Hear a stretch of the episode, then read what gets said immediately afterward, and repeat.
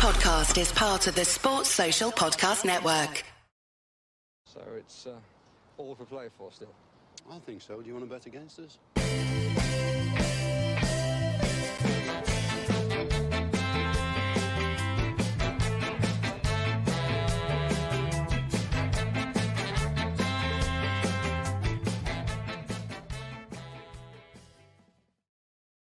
Hi, villains, and welcome to For the Love of Paul McGrath podcast. And no, don't adjust your TV sets. Paddy hasn't taken anti aging cream, as you can see here beside us, nor has he changed his name. I'm delighted today to welcome in Jacob from the Canary Cast. And Jacob obviously is here to talk to us about Emi Buendia, having seen him for the last three seasons um, with uh, Norwich. I was, you know, I've done a bit of bit of working in myself, but you know, I defer to the professionals in this one and refer to the ex refer to the experts, should I say? So, Jacob, welcome to For the Love of Paul McGrath podcast. Thank you so much for coming on and uh, you know agreeing to chat to us today about Emi Buendia. Uh, thank you, mate. I think it's be the uh, the very last time I'm able to, so it's, it's a pleasure to be able to kind of uh, yeah tell yourself and all of your listeners about just such a, how much of a good player he is and how much you're going to look forward to uh, watching him for a few more years to come. I think. Yeah, it's uh, it's not often I think that you have Aston Villa um, dominate. Well, I'm going to say dominate the airwaves, but they haven't really because Euro 2020 21. But uh, you know, be the first aggressor in the transfer market, making a big signing, breaking our transfer record, and obviously breaking the the, the seller's fee from the Norwich side as well. But tell us a little more. We've all seen Emi Buendia in the Premier League last year, and and some people will have watched him in the Championship, but. He's obviously been called up for the Argentinian squad what makes Emi Buendia tick? What what have you guys seen, I suppose, over the last three years that really makes you, I suppose, heartbroken really that he's leaving your club? Yeah, the Premier League was an interesting one. Obviously, only got the one goal, got seven assists. But if you look at the the chance created stats, he was up there with the likes of De Bruyne, Grealish. He was in the top four, Trent as well. And in a team that scored 26 goals, we were like, wow, this kid, whilst he was slightly at times kind of not always at his top level in the Prem. I think he kind of delayed on the ball bit, um, gave away a couple of silly penalties. Um, it was probably in a non-COVID market we'd have, we would have lost him, but um, now we're back. Now we obviously had that issue that no one really was wanted to take that risk on him. We were obviously always going to want the same amount of money even when we went down. Um, and in the championship, there was a couple of rumours about him at the start of the season. It was like, oh, okay, he might not really want to play ball it kind of seems to have come out that we said to him, look, Emi, you have a good season and we'll let you go regardless of who comes in for you. They match the offer that we want, then you will go. Um, and yeah, he's just gone on and been absolutely tremendous. Like I've never seen for me uh, in such in depth a player that is such a elevated force in a in a league. Every single game, it was just he just took the ball on, and you could just tell that the defense was petrified of him. And well, 15 goals, 17 assists from 39 games. You, you look at that, 32 goal contributions. I think it was about 42% of our goals he was he contributed to, which is not bad for obviously the champions. And yeah, he was. We would not have finished in those top two places without him. I think that shows just how good he was, and he is definitely Premier League ready. I think the only surprise from Norwich fans is that it was Villa, simply because we think he's probably European ready. And what you'll probably look at again, when he as soon as he fits into that system and is ready to go, you'll probably look at a guy and go, "Wow, he really the ceiling for him. There is there is no ceiling because his potential is is unlimited, really." That's really interesting. You spoke of a, of a guy that took the ball down, carried the play to the opposition, was um, pivotal in goal creations, goal attempts, 42% you mentioned there sounds really familiar to me. I'm going to be honest with you, Jacob. Sounds really, really familiar. It sounds like he's maybe a shorter, more uh, Spanish-speaking Jack Grealish, and plays on the right-hand side. No, it feels exactly like that because without him, we've won two games in three years. Without him, um, hasn't missed that many, not through injury, more, more mainly through suspension, which we'll go on to later about his discipline. That's probably one of two chinks in his armour. But no, it's the, if you watch our games regularly or even just through the YouTube clips, the whole um, Daniel Farke system, he's obviously been there the last four years. It all goes through Emi Buendia from that right hand channel. He drifts in and can kind of create wherever he wants to. And it just doesn't look the same without him. I think, again, this season, we will have to kind of slightly alter our, our game simply because he's gone, because it just all flows and went correct. As when you take him out, it looks wrong. You're like, wow, this is there's a massive Emi-shaped hole. And now it's going to be very interesting to see how we replace him. But no, he's magnificent, and it's probably the best kind of uh, comparison I can give you guys about Grealish is us without Emi Buendia, really. Yeah, and I, I think this is probably what prompted Aston Villa to, you know, pull out the wallet, maybe write a check for not more than they wanted to spend on um on Emi Buendia, but maybe for their first transfer of this of the off season, um, to go in just to break the bank like they have, because we have heard from Dean Smith and from Christian Purslow, um, less so, but we have heard from from from rumblings from the club that it won't be a hundred million season again, like off season, like it has been for Aston Villa the last two off seasons. Now we'd be absolutely delighted if they call our bluff and they do do it. Like as you know, every football fan wants to blow the budget and and to buy the best players and make an attempt for the top, but to spend what's rumored from anywhere between 30 to 40 million on Emi Buendia, not even including um, transfer uh, add-ons and so on, just probably goes to show how highly that Norwich think of him as well. If you're putting in a 10% um, 10% fee on on any future sales, usually that's on the profit of any future sales. So, you know, they must be thinking this guy can go to the moon and back. And when you mentioned that he was um he he was Europe ready, that's really gotten me excited because so far, and I know I've, I've actually listened to your guys' podcast on um on Buendia, um, and but but so far, really, all that we've got is the highs and the lows from Arsenal fans, and not having a go at them. They've been the yes, Buendia is going to put us into the title competition co- conversation. To well, we never really wanted him anyway, and you know, that's not really fair of a categorization of. Buendia. So brilliant stuff. And thanks so much for giving us that, that kind of input. But you mentioned one thing there that was so, so intriguing to me. You mentioned, you mentioned you brought Daniel Farke in there. And I think, I think he is an absolutely brilliant case study for management within the British system. And um, and I know we're going a small bit off piece with Buendia there, but he plays a 4-2-3-1. And what do you think the main you mentioned that like everything goes through Emi Buendia and and like you know if we've got so if we can put everything through the left hand side for some games, the right hand side for other games through Buendia and Grealish, look, no one's going to complain about that. But what do you think the main aspects of Farke ball or whatever um uh, whatever they call it. I know there's some name for it, but uh, what are the main aspects of that for Norwich at the moment, and why what is it that actually makes uh, Buendia so pivotal to it? But it was quite interesting. It's, it's kind of developed over the last couple of years. So when we won the championship a couple of years ago, obviously we played you guys yourself as well, and it mm. was very, very possession based. It was 70% more more often than not. And kind of just the fluidity is something we've never seen, interchanging of, of roles between the front three behind Pukki. And it was pass the ball to death until we um, get through. It, and then did the same with the Premier League, and we got basically annihilated. The fullbacks were too high, and then you kind of got on the counter attack, as you guys will know, the Premier League's just a different beast. Once you make a mistake, our midfield was quite poor. We had technicians rather than kind of powerhouses in there. There was no real legs, and we just kind of got overrun. And this season, we've kind of just gone uh, a bit more tall, physical, and pace. They're, they're being the main three attributes, and kind of a little bit more street smart. Um, whilst we still had a lot of the ball, we've been able to grind out results. So we've kind of uh, defensively would be a hell of a lot better. And that's something that Emi does so well. As a right winger, you'd uh, see from like the kind of flamboyant South American countries, you'd think, oh, he'll attack well, but he might not defend well. No, this guy, if you look at his heat map, he'll go anywhere. It doesn't matter if he's on the ball or not, he'll go and win it back.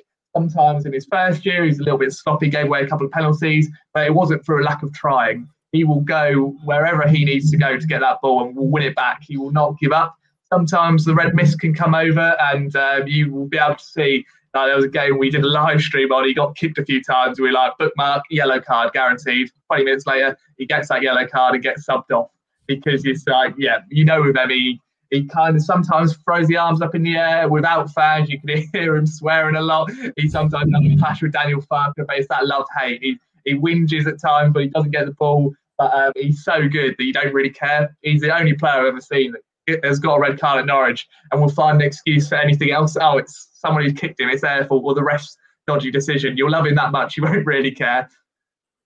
Yeah, it's uh once again, you're you're kind of you're kind of describing Jack Grealish. Bar the right cards, you're kind of describing Jack Grealish. I don't know if refs are going to like coming to Villa Park. So if that's no. going to be the case, to have forty two thousand in the stadium and have Jack Grealish barreling him out of it from one side of the field and Emi yeah. Buendia you know from the other side of the field, I, I I don't know about that. But look, I suppose that's the way the game has gone. It never did Wayne Rooney any harm you know, when he was in referees' faces, nor did it do Roy Keane any harm, I suppose. You know, they always got the, the decisions they needed to get. So I suppose uh, the age old saying that, you know, if it is a foul, it will even itself out over the course of the game. But uh, hopefully, um, yeah, a couple of a couple of uh, bits of duct tape maybe over the mouths of yeah. Jack Grealish and Emi Buendia might do. But uh, you mentioned a very very interesting one there um, about uh, about Emi Buendia's heat map, and mm. that to me was right like you know, you can watch a player and you can watch a player. And I'm a big believer in yes, statistical analysis is fantastic, and I do an awful lot of it. And sometimes I, I am probably overly focused on it, but I have watched Buendia in five games. Um, but if I was to watch Buendia and not look at his statistics, or sorry, if I was to just look at his statistical analysis and not watch Buendia, I might come away with maybe about 65 to 70 percent of what the statistical analysis, analysis says. But there's this 30 percent, and I'm going to call it 30 percent of magic because when you look at the the opposite side, when you watch him play and you don't look at the statistical analysis and you don't see how far he actually does track back and how often he does that and how good he is in defense, it's it's a real mind blower. But talk to me about his defensive duties because you know he's only a slight guy. He's only like five, four, five, six, five, seven. Like he's not he's not a tall guy. He's not a slight guy. He plays with a you know he looks like he looks like a kid to be honest with you. You know when he's out in the field, but he's not afraid to win back possession. And I think it was against um I think it was against Sheffield Wednesday when uh, Todd Cantwell scored the absolute belter that he busted gut to get back to the middle of the field, won the ball back, stood up, and played an absolute beauty of a pass to Cantwell for the goal. Is that so? Was that an anomaly or is that a feature of his game? Uh, sums him up. It, it, actually, that goal perfectly sums Buendia up. He takes a free kick. The free kick is rubbish free kick. They never lay him on a free kick. Uh, he's never scored one. I think he's had one on target in his whole Norwich career, but he still takes them because he's obviously the main man. Um, so yeah, free kicks. Just yeah, write that down as the chink in the armour. Um, so yeah, puts a bad ball in, ball gets cleared, and then he goes and wins it back because he's so frustrated at himself. And then he's got Ben Gibson next to him, who's on our team. He pushes him out of the way and goes, "Look, this is my ball." And then, like you say, plays a beautiful ball to Todd Cantwell, who barely needs to break his stride, and then it's a wonderful finish. That is Emi Buendia in a, in a nutshell. Frustration um, and then wonderfulness. he's on such a fine line. If you, if you just go to Villa Park and just watch him, just him for the 90 minutes, it's fascinating because he's either so frustrated himself or so just in the zone of, right, I'm going to take on four men, beat them all, then play in Ollie Watkins, Jack Grealish, whoever and then set up a beautiful goal. It, he is just so fascinating. He's on such a fine line. It's it really is. He's such a great player to watch. And yeah, like you say, um, defensively he's magnificent. He'll go and win the ball back. Like you say, he's slight, only five foot seven, but he puts his body in so well and he's bulked up well um, over the last few years. He's got himself used to um, kind of the, the championship and Premier League rigors. And also South American, it's almost like he plays in a cage at times. He is just so aggressive, so I want that ball back now. It's it is fascinating to watch. But yeah, he will never be uh, one of those players who loses it and doesn't win it back. He will be on it like a yeah, so so so much. He's he's brilliant like that. The big question I think our Villa fans are going to be screaming at this podcast about is yes, we know he plays from the right hand side predominantly for Norwich. Every single Villa fan, if you were to put truth serum, will say, Yeah, look, we're going to play him through the centre, we're going to play him in the 10 role. Can he play the 10 role? I think he can. I think it takes away from his game. I was, I was watching obviously England the other day with Grealish in the middle, and I felt the same. Like he's better from the left because he's got that time and space. Like if Emi needs to go out wide to get the ball, he will. In that number ten role, he'll have two or three on him, and that can be where frustration sets. And he will leave. He loves to leave that position. So with the right wing, I'd imagine Matty Cash will then come forward and be able to kind of fill that void of where your right winger is. In the middle, he can play there, but for me, it takes away from him. It, to be fair, though, he's elevated himself to such a level. I never saw him scoring 15 goals in a season because his finishing has always been slightly off before this year. I think he's a player who is so good that he can easy easily elevate himself to any kind of position. Really, you could even play him in the eight in the later career. But for now, obviously, he's better in that those kind of front three spaces. For me, I'd rather keep him on the right. He can play ten, but I'd like to see him on the right again, and that's where you'll see him really flourish. I think. That's really interesting, really intriguing because that that, that kind of almost plays Dean Smith's hand as to what his thoughts are of in the off season, considering we've been linked to James Ward Prowse. I myself don't think it's going to happen. If it does, they told us a straight out lie that they're not going to spend 100 million this year because they'll be they'll be button up against it at that stage. If they do, they've been we've also been um, linked to uh, Pape Matar Sarr as well from Metz, 18 year old. So for me, this looks like Villa are going to go from the 4 2 3 1 to more of a 4 3 3 kind of formation with Grealish and and Buendia playing in the in the withdrawal on wide wide forward roles, which uh, that's that's saucy stuff to be honest you. I'm I'm really really in, enjoying the thought of that, but um, that's a good piece because in my analysis, I, I I spent an awful lot of time wondering could he play in there, and I think maybe he could because where Dean Smith plays is almost he plays that 10 role almost as as another striker. Like Ross Barkley played really close to to Watkins. And I was thinking if the two of those guys were like like bees running in around the the central defensive midfielder and the two center halves it could be an interesting one. It's that this this, this for me is what I'm most interested to see is where he plays regardless of who we sign because of his uh his live wire latent kind of uh technical ability that he's going to bring to the ball whether he's just kind of a joker that pops up anywhere and and brings a different aspect of the direction of the attack, and yet we keep Grealish uh, tied to the left hand side so that you know we have that outlet that the team knows how to do in their sleep as well. It's just really, really interesting. Um, what's your kind of feeling? What's your what's your hope for Norwich for this season, uh, Jacob? Like where where do you think like? Uh, I know it's it's not signed and signed, sealed, delivered. Villa all but announced it uh, to say, listen, he just has to do a medical, make sure he doesn't get injured against Colombia tonight, um, and and he's going to be a Villa player. But what's you guys obviously have had to it's not your first rodeo having to replace a big player. Maddison, betting, uh, Godfrey, both have left over the last last two or three seasons, and you've reinvested the money. Are you guys confident in uh, in the club to reinvest it? And the name of the CEO or the the the transfer guy, the the head of whatever it is, his name escapes me at the moment. Um, are you, are you confident that he's going to be able to do the job? Yeah, it's an interesting one because, like you say, so Stuart Webber's name you're thinking of. Um, yeah. um, it's an interesting one because, like you say, Maddison, Godfrey, Lewis, um, even Alex Pritchard, we sold them all for good profit when we were in the championship. And Maddison and Pritchard, for example, were needed.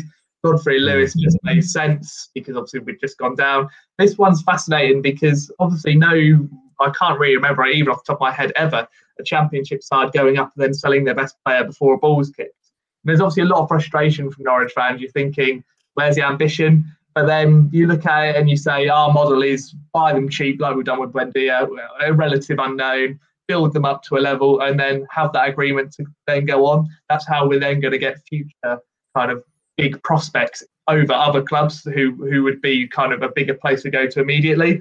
Um, like I say again, if we if we kept him against his will, I could imagine throws, uh, boys being thrown out of the pram, and then there's just no point. It looks like it was a natural parting of ways eventually, but it's going to be so fascinating. You know, obviously Premier League means more money to spend. I think we're going to have a well potentially now with Buendia coming. That's about 32 million up top. We had about a 30 million budget anyway, so I think in my mind, I want all of that spent 62 million on six, seven players to really strengthen the squad because it needs it. Um, there's no direct replacement for Emi Buendia again, as you, would say probably with Jack Grealish. It's so unique in the way he plays that it's just not going to happen. Um, but it's going to be fascinating. It, I, am holding judgment until the end of you know the transfer window to really be able to judge it.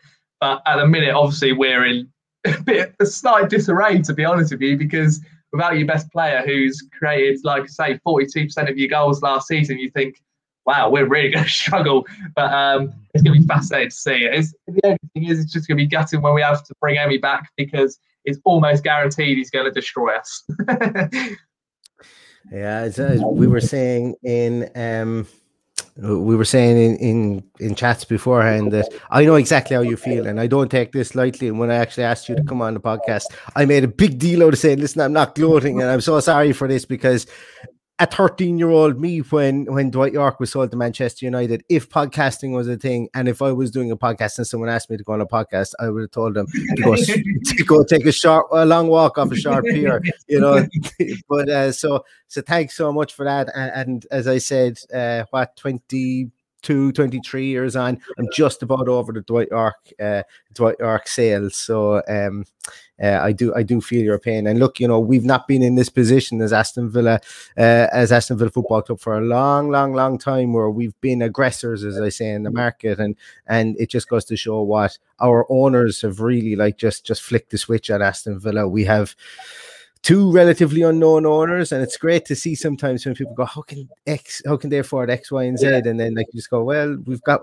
You know, we've got one of the richest men in Africa, and we've got another fellow who owns you know an NBA franchise. So we're okay for cash. We're okay for cash. But once again, financial fair play and whatever. We, I I'm sure there'll be something written about financial fair play to come with Aston Villa over the next couple of years. Whether it's whether it's proven to be true, whether it's an actual thing, there will definitely be questions asked. I would say, I'd say at some stage. But going to ride this gravy train till it till it till it stops. That's uh, uh in that front three as well is going to be fascinating. With with uh, with Grealish and Buendia Emi's always been the main man at Norwich, and yeah. it's going to be so fascinating to see what he's like if if Grealish does stay out. I presume he will.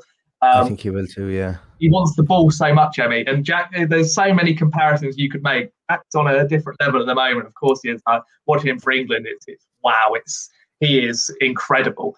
Emi can easily get to that level, and it's just going to be such a good watch. To be honest, Watkins is the luckiest forward I think in the Premier League. To be honest, just the, the amount of chances they can make for him is going to be absolutely like crazy, really. Well, as I say, as an Aston Villa fan, I hope your prophecy is true. I really, really do. We've had a lot of false dawns before, um, so uh, I hope your prophecy is true. Uh, Jacob, thank you so much for coming on. Do you want to plug your podcast? I do know for a fact that a lot of the guys here that listen to this podcast like to do their own recce on on uh, opposition uh, when when it's coming up to games. So, do you want to plug the Canary Cast?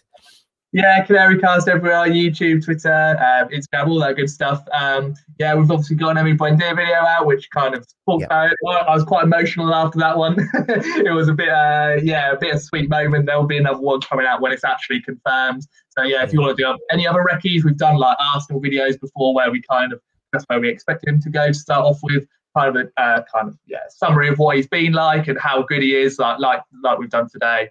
So yeah, if you can go and look over that, that'd be brilliant. And yeah, we've had loads of Villa fans kind of comment on the most recent video, which has been great because they they kind of like like yourself. They, there's been a lot of respect there, which I appreciate a lot. Where Arsenal fans were like, he's coming, he's too big not to, um, he's brilliant. Like whereas you guys have gone, no, we've just got the money now, and it is the next step. But it's, it's, it's unfortunate that he's obviously had to leave you guys. So yeah, it's, it's been much appreciated the kind of Villa support, and I'm looking forward to seeing what he does. You know, it's it's one of those where like I say, I, I, think in two years, with injury aside, Touchwood, I can't see any reason why he then isn't the 60, 70, 80 million pound player. I really can't.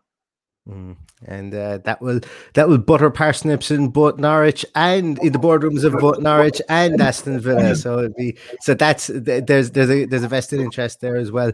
Well, Jacob, thanks so much for popping onto the podcast. Really, really appreciate your time, guys. You can catch Jacob and and and the podcast on at, at Cast Canary. You can catch us on at Love McGrath Pod. Yeah, I think that's what my, my Twitter handle is. I think it's at Love McGrath Pod. I always forget my my Twitter handle. There's only one for the Love of Paul McGrath podcast, so it's very easy to find it until imposters come along. But thanks everybody so much for listening. Uh, it's going to be really interesting. I will be watching. I will be following Norwich with uh, with great aplomb this year just to see how they do because you know teams that have come up and gone down straight away um, you know, learning from those, I don't want to say mistakes, but learning from that season and, and, and pushing on is, is, going to be really, really interesting. But Jacob, thank you so much for popping on and uh, wish you all the best for the season. Yeah, thank you. No worries. Pleasure as always. Excellent. Thanks, guys. We will see you again later on in the week. We've got a couple of more podcasts coming up. Paddy is back from his jollies as well. And uh, in the meantime, all that's left to say is up the villa.